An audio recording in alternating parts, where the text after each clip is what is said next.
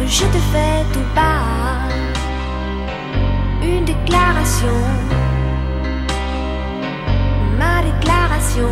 Et c'est parti avec France Gall et Michel Berger pour ce deuxième épisode de Palais Bourboff, les coulisses de l'actualité parlementaire et, et du Palais Bourbon.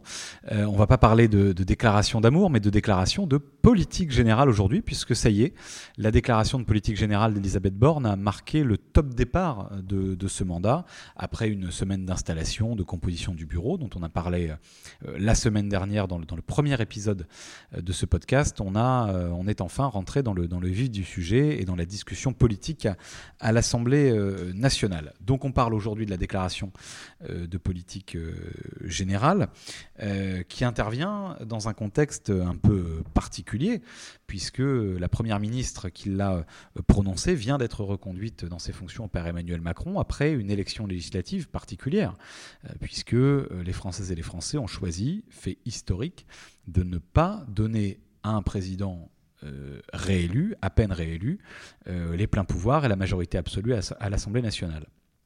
Donc c'est présenté à nous euh, une première ministre euh, affaiblie dès le début euh, du mandat, puisque euh, sa majorité a été réduite, entre le, considérablement réduite d'ailleurs, puisqu'elle n'a plus euh, à elle seule la majorité euh, au Parlement.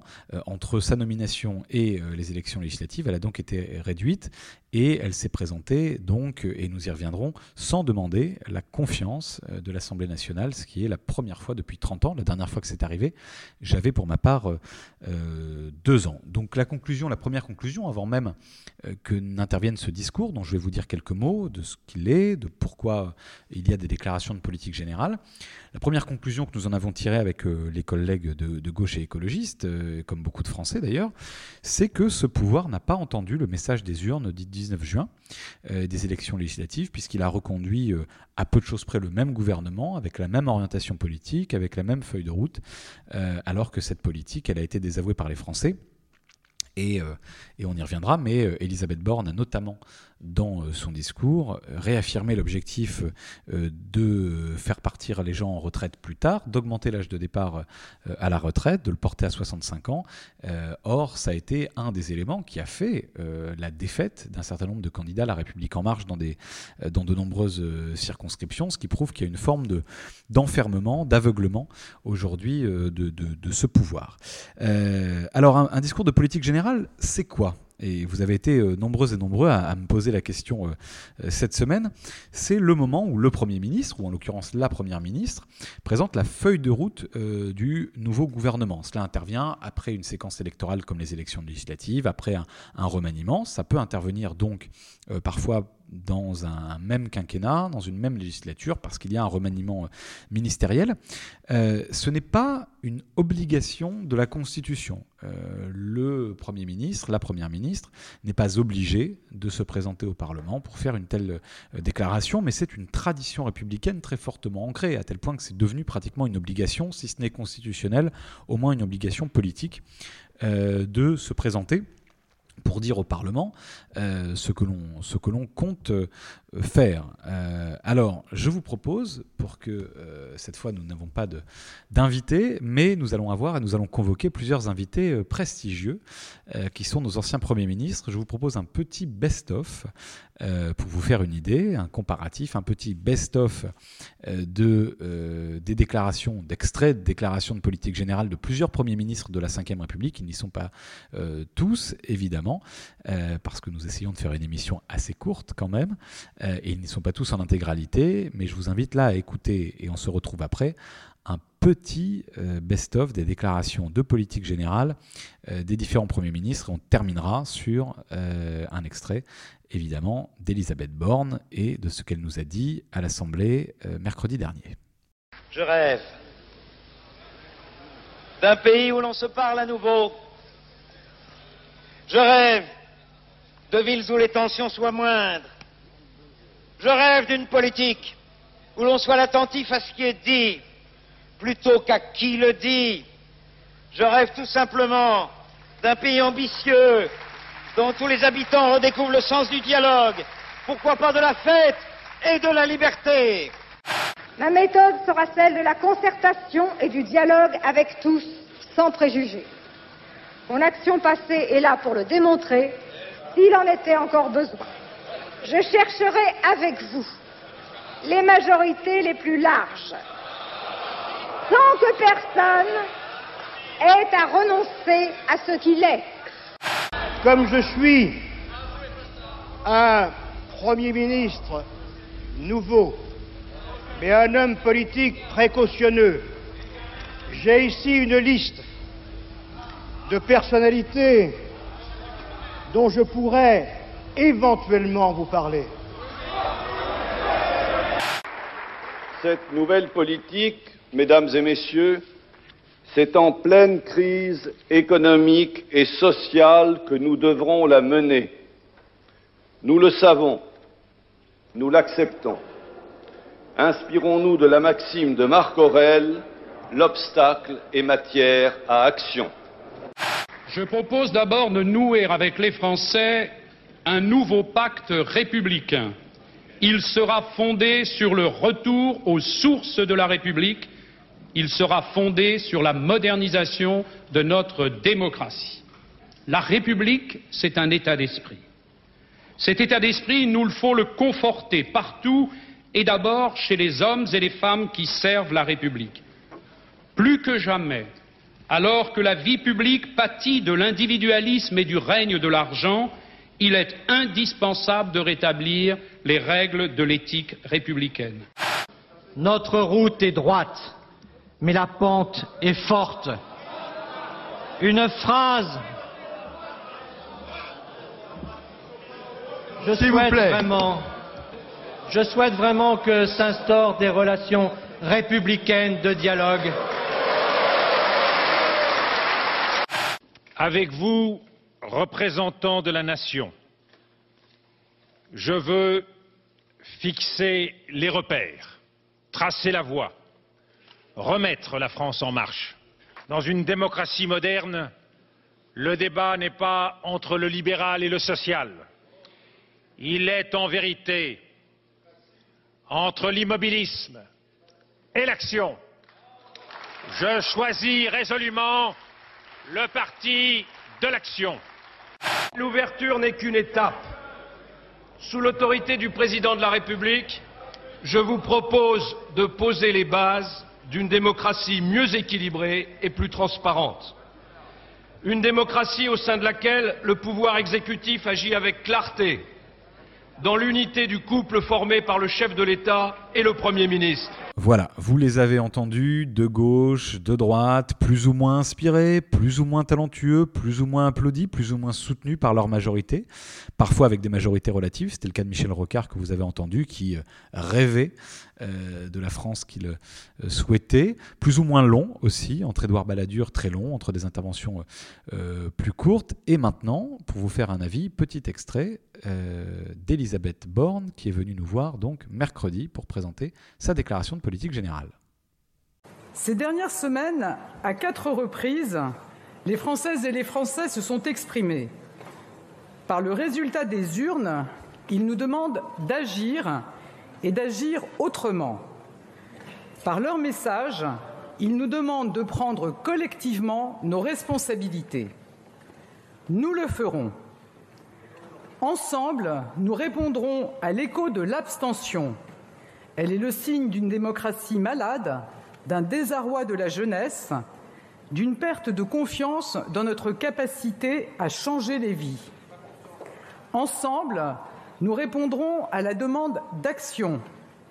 C'est celle qui s'exprime le plus fortement dans le vote des Français. Nous ne pouvons pas décevoir. Ensemble, nous répondrons à l'exigence de responsabilité. Voilà, c'était donc Élisabeth Borne, chacune et chacun est juge. Quelques mots avant de, de passer à la suite pour, pour vous dire ce que j'en ai euh, pensé. Et puis, euh, petit clin d'œil historique, après je vous parlerai de ma place dans l'hémicycle. Et puis on, on convoquera dans cette émission une voix illustre euh, de celui qui était à l'époque un opposant et qui répondait à la déclaration de politique générale de Georges Pompidou. Je vous laisse euh, deviner qui c'était. Euh, sur le discours de, de, d'Elisabeth Borne euh, mercredi dernier, euh, pas de surprise. Euh, d'abord, on a mis beaucoup de temps, on se faisait la remarque avec les collègues avec qui j'étais assis, euh, on a mis beaucoup de temps avant de rentrer un peu dans le programme, dans la feuille de route. On a eu droit à beaucoup de banalités, la responsabilité, se parler, le dialogue, comme si un Premier ministre allait arriver à la tribune et dire euh, « il faut être irresponsable, je ne veux parler à personne et débrouillez-vous ». Bon. Donc on a eu beaucoup, euh, finalement, c'est un peu le, le, le, la symbolique du macronisme, beaucoup de novlangues macronistes où on, on, nous, on enfonce des portes ouvertes euh, avant de passer à la réalité du programme euh, d'Emmanuel Macron, dont on a bien compris qu'il ne serait pas amendé, dont on a bien compris que ce que nous avions pu porter avec les différentes oppositions, et notamment avec la Nouvelle Union Populaire Écologique et Sociale dans ces élections législatives, n'avait pas été euh, entendu, et que le message des Français n'avait pas été entendu, puisqu'Élisabeth Borne, notamment, a, euh, c'est peut-être l'une des seules choses très concrètes d'ailleurs qu'elle a, qu'elle a dites, elle a réaffirmé qu'il faudrait, en tout cas de son point de vue, augmenter l'âge de départ euh, à la retraite. Euh, elle a aussi... Euh, remis en cause certaines de nos, de nos propositions, en essayant de caricaturer un peu aussi la gauche. Et puis il y a une petite... Euh, il y a quelque chose qui m'a, euh, qui m'a choqué, encore une fois, on en parlait la semaine dernière et ça fait euh, le lien, c'est que Élisabeth Borne a cité les présidentes et présidents de groupe, donc elle a cité... Euh, Euh, les présidents, tes présidents de groupe, de tous les groupes, sauf deux. Euh, Marine Le Pen pour le Rassemblement National, je trouve ça normal, même si on aurait préféré que, euh, au lieu de simplement faire un effet rhétorique avec l'extrême droite, la majorité décide de ne pas apporter ses suffrages à des vice-présidents Rassemblement National pour notre Assemblée. On aurait préféré qu'entre les deux tours de l'élection législative, euh, la République En Marche soit beaucoup plus nette sur le barrage à opposer euh, à l'extrême droite, qu'elle ne favorise pas l'élection de députés d'extrême droite au, au Palais Bourbon, ce qu'elle a fait, que la digue républicaine ne soit pas fracturée, brisée, explosée par Emmanuel Macron et son gouvernement eux-mêmes. Mais bon, cette fois-ci, Élisabeth Borne a choisi de ne pas citer, de ne pas citer euh, et de ne pas convoquer dans son discours la présidente euh, du Rassemblement National et de l'extrême droite qui est, qui est Marine Le Pen, mais elle a fait euh, quelque chose qui euh, finalement renforce l'extrême droite, qui la banalise, qui la normalise, c'est qu'elle a, elle n'a pas non plus cité la présidente du groupe de la France Insoumise, Mathilde Panot, qui était députée sous la précédente législature, qui a été réélue et qui a été réélue présidente de son groupe, du groupe France Insoumise, qui est le principal groupe euh, de la Nouvelle Union Populaire Écologique et, et Sociale en matière de En, en, en termes de nombre de, de députés, eh bien, elle ne l'a pas citée, finalement la renvoyant euh, et renvoyant la France Insoumise euh, au même rang que le Rassemblement National. Euh, de la même façon, parce que plusieurs points qui se suivent, ça fait une ligne, euh, de la même façon, euh, Gérald Darmanin, quelques jours plus tôt, toujours lui, désolé, Euh, a euh, expliqué que euh, la France Insoumise était, comme le Rassemblement National, une ennemie, euh, une ennemie et donc, sous-entendu, une ennemie des valeurs républicaines. Euh, on aura l'occasion d'en reparler dans ce, dans ce podcast, on en a parlé la semaine dernière, mais ces, euh, ces amalgames entre la gauche de transformation sociale, fût-elle radicale, et l'extrême droite, sont une méconnaissance complète de notre histoire, de nos valeurs, et de ce point de vue-là, je voudrais vous faire... petite parenthèse, écoutez un petit extrait tout de suite euh, en réponse au discours d'Elisabeth Borne, mais aussi en réponse à ce qu'est l'actualité du moment, euh, de ce dont on a parlé la semaine dernière, c'est-à-dire de la force et de la présence de l'extrême droite à l'Assemblée nationale. Je voudrais vous proposer d'écouter Boris Vallaud, qui est le, le président du groupe socialiste et apparenté, qui est presque mon voisin euh, dans l'hémicycle. Et euh, eh bien Boris a voulu remettre un peu de vérité historique dans ce Parlement qui en manque cruellement, euh, rappeler la majorité à ses responsabilités et caractériser ce qu'est l'extrême droite. Et comme c'est parfait, eh bien je vous propose de ne pas en rajouter et d'écouter euh, maintenant ce qu'a pu euh, dire et exprimer euh, Boris Vallaud, le président du groupe socialiste à l'Assemblée nationale. Je veux m'adresser aux députés du Rassemblement national un instant. L'histoire glorieuse que je rappelle ici n'est pas la vôtre. Ceux dont vous êtes les héritiers n'étaient pas dans les murs de cette enceinte en dix-neuf cent quarante-six. Je n'ose dire, je n'ose dire où ils étaient pour la plupart. Ceux dont vous êtes les héritiers étaient en revanche sur le banc des accusés de Zola. Ce que la France a fait de grand dans son histoire, elle l'a fait le plus souvent sans vous, et le plus souvent elle l'a fait contre vous.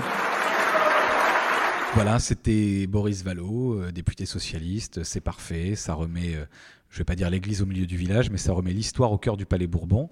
Et je dois vous dire qu'on était nombreux et nombreux à, à trouver très euh, salutaire, très nécessaire euh, que cela soit dit et dit de cette façon, parce qu'il y a une responsabilité de la majorité dans, et du président de la République dans l'élection de quatre-vingt-dix députés R N, et parce qu'il y a euh, nécessité de bien montrer, de bien redire que euh, les députés Rassemblement National sont les porteurs d'une histoire, d'un héritage euh, qui euh, s'est construit contre la République et, et ses valeurs. De ce point de vue-là, celles et ceux qui euh, amalgament euh, d'autres euh, formations politiques comme les formations de gauche euh, à l'extrême droite, en réalité renforcent Marine Le Pen euh, et son accession vers, euh, vers le pouvoir. Mais passons, on ne va pas faire tous nos épisodes sur la question de, de l'extrême droite, mais je crois que c'était important d'entendre Boris Vallaud. Un, un autre euh, petit euh, sujet, et là, euh, petit clin d'œil de, de l'histoire, je vous disais, c'est une tradition, euh, la déclaration de politique générale. Il y a une autre tradition, euh, en tout cas qui est en cours depuis trente ans, euh, qui est de demander au Parlement, et aux députés en l'occurrence, de voter la confiance. Euh, c'est-à-dire de dire, par un vote, nous avons confiance dans ce gouvernement, nous le soutenons, ou nous n'avons pas confiance et il faut changer de euh, gouvernement. C'est euh, pareil, pas une obligation, mais c'est une tradition. Ça fait trente ans. Ça faisait trente ans que tous les gouvernements successifs se soumettaient à cette règle républicaine. Euh, je vous le disais, la dernière fois que ça n'est pas arrivé, j'avais pour ma part euh, deux ans, donc on voit bien là qu'il euh, y a une rupture historique majeure, puisque Élisabeth Borne n'a pas demandé euh, la confiance, sans doute parce qu'elle se sait euh, minoritaire, mais c'est là un piétinement du Parlement, un mépris pour ses droits, et, et nous sommes les représentants du peuple, les derniers élus, hein, après le président de la République. Euh, et donc il, aurait, il eût été assez normal qu'on nous demande notre avis sur ce gouvernement. On aurait pu dire, par exemple, avec euh, le refus de voter la, la confiance, que euh, avoir un contingent colossal de ministres venus de la Manif pour tous et de ses réseaux homophobes, ce n'est pas notre idée du, du progressisme que voulait incarner Emmanuel Macron. Nous aurions pu dire que les choix en matière de, d'environnement et d'écologie ne vont pas assez loin face au péril climatique qui est devant nous. On aurait pu dire également que maintenir M. Darmanin, euh, ministre de l'Intérieur, ou euh, M. Monsieur Dupond-Moretti, ministre de la Justice, ce n'est pas une bonne chose. Et on aurait pu se prononcer, par exemple, puisque la Première ministre a évoqué la retraite à, à soixante-cinq ans, sur cette feuille de route et ce projet euh, antisocial, de casse sociale qui est aujourd'hui proposé par le, par le gouvernement. Bon, on aura l'occasion, mais ça on y reviendra la semaine prochaine, de déposer une motion de censure qui est en réalité dans notre esprit une motion de défiance pour avoir la semaine prochaine ce vote qui nous a été refusé euh, cette semaine parce qu'il est important, et moi je crois que des députés de droite auraient dû se lever avec nous. Euh, il est important, et même des députés de la majorité d'ailleurs, il est important que le Parlement soit respecté. On peut avoir des désaccords, on peut avoir des, des, des, des disputes, on peut, euh, ça peut être vif, il y a des convictions qui sont en jeu, mais on devrait toutes et tous être rassemblés sur une idée, c'est que le Parlement doit être respecté parce qu'il est la représentation nationale et la représentation populaire. Alors je voulais, pour euh, pour faire une petite respiration historique, et euh, parce qu'il y a un petit clin d'œil de l'histoire, je me suis retrouvé, euh, je me retrouve pour ce mandat à la place euh, sur laquelle il y a une petite plaque, parce que c'est une place qui était occupée jadis par un certain François Mitterrand, que certaines et certains d'entre vous connaissent peut-être de nom ou de, ou de réputation. François Mitterrand, qui avant d'être le premier président de la République de gauche, élu le dix mai mille neuf cent quatre-vingt-un, a passé quelques années, voire même quelques décennies, sur les bancs de l'Assemblée nationale, euh, dans la quatrième République, où il a été plusieurs fois euh, ministre, puis dans la cinquième République, comme principal, comme l'un des principaux opposants euh, euh, au général de Gaulle et, et à la Constitution de, de cinquante-huit. Et euh, c'est ici, en partie, qu'il a construit et forgé le... Le, le rassemblement de la gauche, euh, le programme commun de la gauche qui, avec les communistes, avec les radicaux, a permis euh, la conquête du pouvoir en, en, en mai mille neuf cent quatre-vingt-un. Donc j'étais assez ému et fier de me retrouver à cette place euh, historique, évidemment.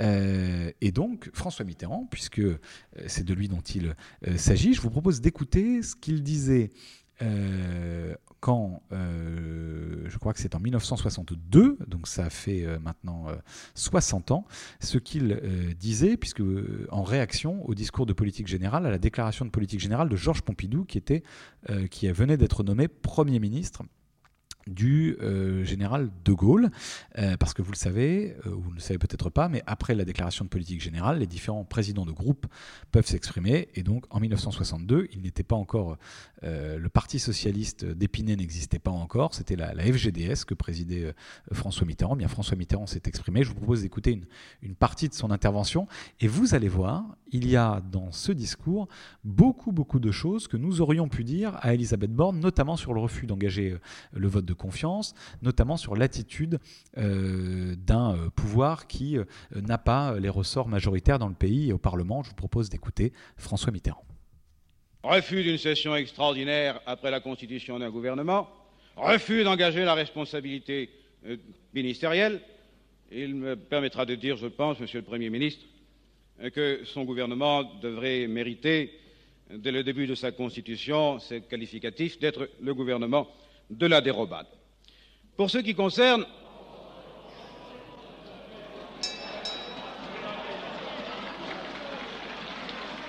Je ne voudrais pas cependant omettre de vous adresser à vous, Monsieur le Premier ministre, mes félicitations.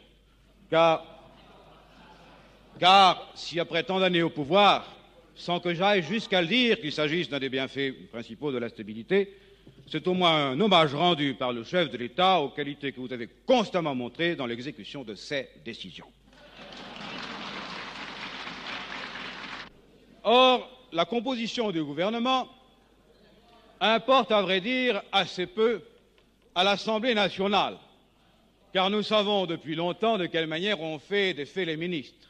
Nous avions, ou l'on avait, l'on avait un Premier ministre, nous avions un Premier ministre qui avait, ne nous en déplaise, la majorité de l'Assemblée nationale, sa confiance, on l'a renvoyée. Nous avons eu un Premier ministre qui n'a pas eu la confiance de l'Assemblée nationale, on l'a gardé. Ceci nous montre de quelle manière les relations entre le pouvoir exécutif et le pouvoir législatif, au gré des retouches successives appliquées de facto à la Constitution, nous amènent en réalité à une situation de fait et non point à une situation de droit, à savoir que nous avons affaire à des praticiens du pouvoir qui ont leurs qualités, leurs compétences, nous n'en doutons pas, mais qui n'obéissent en réalité à aucune ligne directrice pour ce qui concerne la connaissance et le souci qu'ils ont de leur relation avec le Parlement. Voilà, c'était euh, le verbe et le talent euh, de François Mitterrand, euh, opposant euh, euh, résolu au général de Gaulle et à son Premier ministre de l'époque, Georges Pompidou. Je crois qu'il y a bien des choses qui, euh, dans cette intervention qui pourraient euh, s'appliquer aujourd'hui. Et alors, pour terminer, parce que c'est... Euh, mon coup de cœur politique et auditif euh, de cette euh, drôle de journée euh, au Palais Bourbon, euh, c'est euh, le euh, message euh, qui m'a euh, le plus parlé, qui a euh, le plus correspondu à mes convictions. Je vous propose d'écouter euh, désormais, pour finir, et avant de vous dire euh, au revoir et à la semaine prochaine, je vous propose d'écouter euh, Cyrielle Châtelain, qui est la coprésidente du groupe écologiste, euh, Nouvelle Union Populaire Écologique et, et Sociale, le groupe écologiste où je siège. Euh, Eh bien, Cyrielle, Cyrielle Châtelain, qui est une, une nouvelle élue comme moi, euh, a été la première, nos deux coprésidents de groupe se sont exprimés, ça a été la première écologiste à s'exprimer après euh, Élisabeth Borne, et elle a, je crois, posé très clairement euh, l'enjeu majeur de notre époque, celui du climat. Elle l'a dit avec des mots euh, très forts, et après euh, un discours un peu terne et creux de la Première ministre, euh, sans être dans une posture politicienne, mais en portant avec fierté les convictions qui sont les nôtres, euh, Cyrielle, je crois, porte avec force la parole, pas simplement des élus écologistes, mais aussi toute cette génération climat dont, dont je fais partie et qui est désormais représentée à l'Assemblée nationale par un groupe puissant et par les alliés de, de la NUPES. Euh, je vous propose d'écouter tout de suite Cyrielle Châtelain. quarante-trois degrés à Biarritz le dix-huit juin, cinquante et un degrés à Jacobabad le quatorze mai, le quatorze mai au Pakistan. Chaque année, nous connaissons de nouveaux records de température. L'action humaine, notre action, modifie le climat, met en péril le vivant. Nous sommes entrés dans l'ère de l'anthropocène. Il n'y a plus d'orages mais des tempêtes, plus d'épisodes pluvieux mais des inondations. Les sinistres succèdent aux catastrophes, les classes se ferment face aux vagues de chaleur. Ici comme ailleurs, régulièrement, les récoltes sont perdues, les bâtiments détruits, les routes défoncées, les arbres arrachés. Et bien souvent, il y a des morts. Pourtant, nous savions depuis longtemps, en mille neuf cent soixante et onze, Total enterre un rapport sur l'impact de ses activités sur les réchauffements climatiques. En mille neuf cent quatre-vingt-quatre, le rapport Meadows explique pour la première fois qu'une croissance infinie dans un monde fini n'a pas de sens. Depuis mille neuf cent quatre-vingt-huit, les experts du GIEC alertent les gouvernements. Nous ne faisons rien, disons-le clairement.